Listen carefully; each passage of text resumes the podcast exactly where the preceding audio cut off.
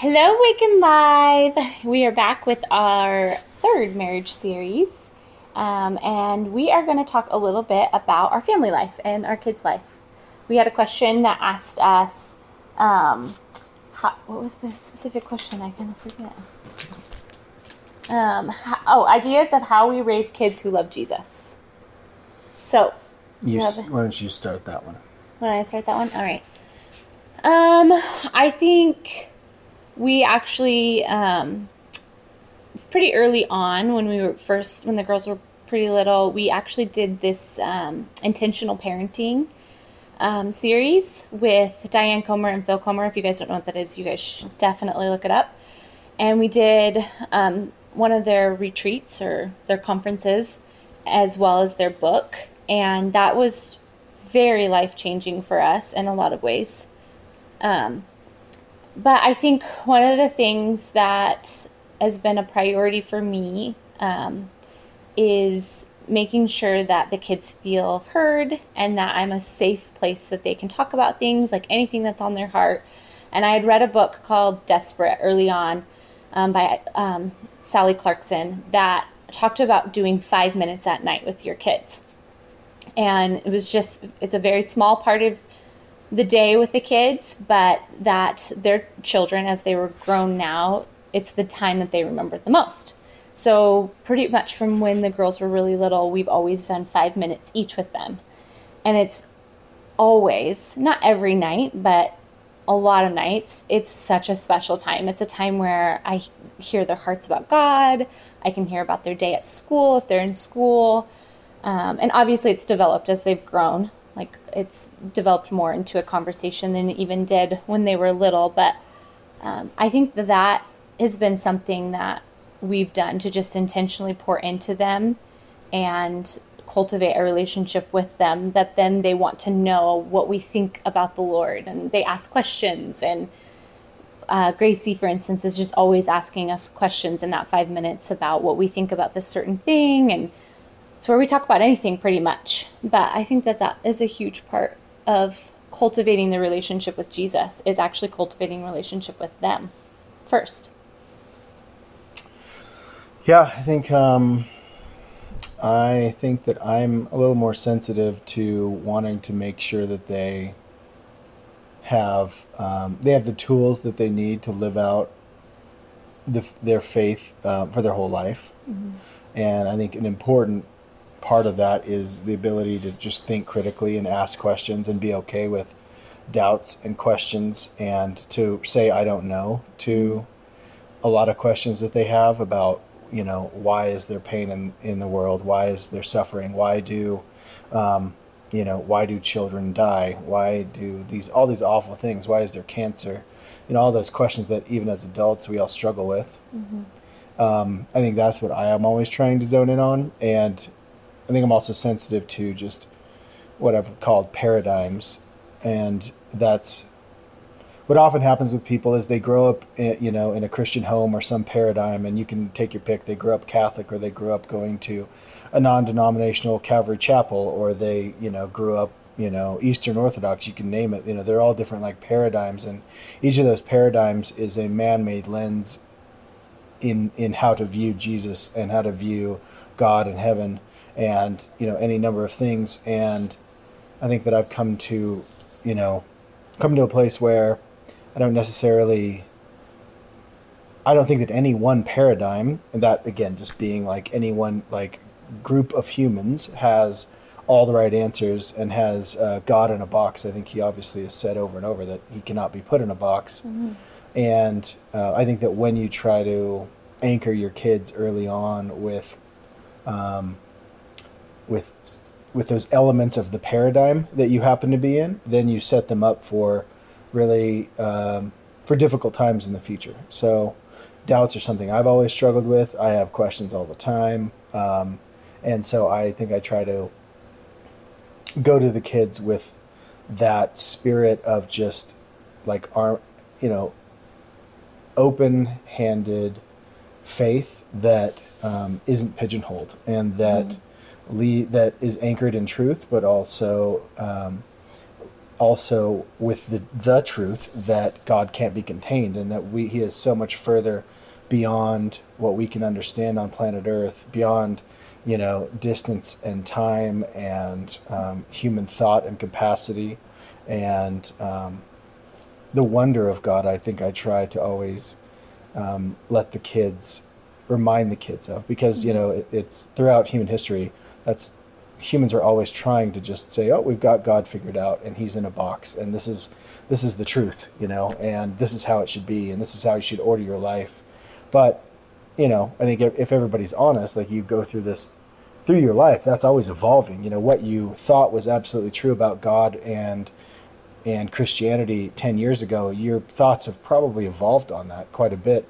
And so I think a healthy faith is one that builds in that, um, again, that component of growth in your faith. And so I think that's what I focus on is building into everything we teach the kids about God and Jesus, uh, an element that it is they, they'll never have it all figured out. That there's going to be constant growth in their faith, mm-hmm. and it'll be worked out with fear and trembling. Mm-hmm. And um, you know, and that it's okay to question, mm-hmm. and that mm-hmm. God, you've always said that. that yeah. God can handle yeah. your questions, and yeah. He can handle your doubts, and mm-hmm. and something we tell the kids often, he that yeah. He can handle that, and just to not live in fear of mm-hmm. that at all, but to ask questions and to question, you know, what you're told. You know, mm-hmm. it's okay to do that. It's mm-hmm. okay to question what we tell them. You know, we know that they will do that, so I think leaning into that and. Um, and just kind of supplementing that exploration of their own hearts mm-hmm. Is that's important to to both of us but mm-hmm. yeah yeah and i think really focusing you kind of hit on it a little bit but really focusing on the relationship aspect of jesus and how i mean because in that early stages that's what's still kind of developing for them and less harping on all of the religiosity and all of the things that we should and shouldn't do. And obviously that plays into some of your discipline, but um, more on the relationship and how he desired. I tell the girls constantly, like, he desires relationship with you. Um, he desires to spend time with you. He's always there. Like, even when mommy and daddy aren't there for you, he's always there. And it's something that it's just this constant conversation. We're always kind of speaking over them. And I think that that really helps a kid understand that it's about love. It's about that He loves us. It's not about because I have to or I need to or mommy's doing it and daddy's doing it. It's I have this God in heaven who loves me.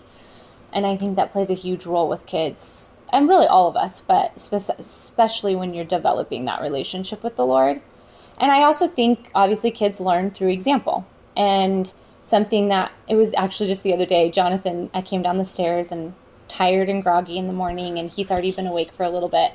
And he looks at me and goes, You gonna go spend your Jesus time? And that's something that intentional actually talked a lot about is just setting that up as something that we just do. We spend time with Jesus. And every morning I will spend time with Jesus. And the kids know whether they're awake or whether that's before they wake up, like they know that's my Jesus time in the morning. And it sometimes is loud and crazy, but I'm still in my in the word and that has developed something in the kids that I think they see that and they are they're hungry for it and they thirst for that. And the girls are starting to want to do that themselves and Jonathan's a little bit little, but even he has a desire for the word that's probably beyond his years because they just see that lived out too because they obviously follow your example even more than what you say. Mm-hmm. Yeah. And then as they grow, I mean, I think yeah, it'll be it'll just be continuing to model it out um, what it looks like in both the good times and the bad times. Yeah, absolutely. What it looks like to go through grief, what it looks like mm. to go through, you know, challenges and what, what we do in that way. Mm-hmm. Um, letting them in on the process, which I'm not as good at. I, I don't um, show them as much because most of my spiritual processing, if you will, is usually is, is alone and mm-hmm. in solitude. So that's something I'll probably need to work on more. And as I take the kids on, you know, more trips as they get older. Well, and, that's something we could hit on. I feel like you do, you take the kids on special dates. I do, yeah. And just showing that father figure who's really present and really wanting to hear and really wanting to delve into their lives, I think is a huge example of the Lord for them mm-hmm. as well. Sure, yeah. Yeah, and just, you know,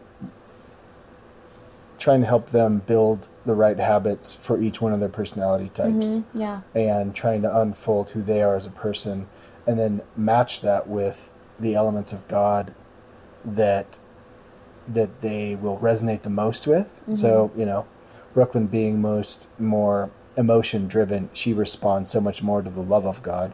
Gracie being more um, idealistic, she, you know, it's the tenets of God, holiness and mm. um, rightness and righteousness and just how things should be. Mm. She that she resonates with that. Jonathan, we're still figuring out, but you know, helping them to tie those elements of themselves to their relationship with God, but then also um, trying to help them with those elements of God that they struggle with. You mm-hmm. know, or like why again, why are why are there bad things? Why do mm-hmm. people hurt? Why? Mm-hmm. And trying to look at it from both ways and equip them with the ability to think and process and pray and ask the questions for themselves um, as they grow older. And they don't know they don't know how to ask those things. So like you're saying modeling those things is probably the best thing that we can do.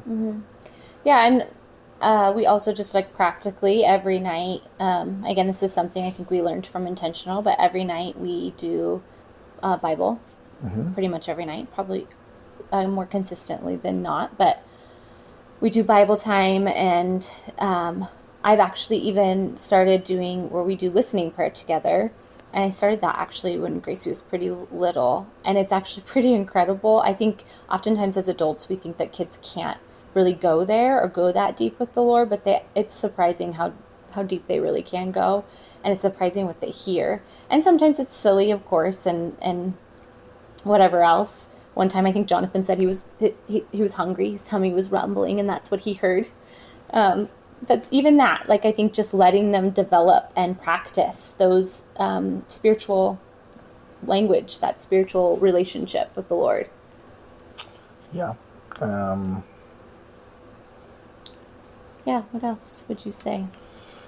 I mean, I don't know. I think that um, I just think that it's really. I think it, it just comes down to not to just showing them how to live life, and then having their faith be woven into the element, all of all of the elements of their life, mm-hmm. instead of coming up with again like whatever system of call it religion that you know you're you're practicing and all that stuff. And I, it's it's kind of a vague explanation, but still, I think that's it. It's it's how do you weave in their relationship with God throughout their daily life, mm-hmm. and so that it's not, you know, so that it feels close to them and part of them, instead of um, instead of something that they do or works that they need to accomplish or you know a, mm-hmm. a system that they wear mm-hmm. you know it is instead yeah it's woven into the fabric of their day and of their life. And I Yeah. think that's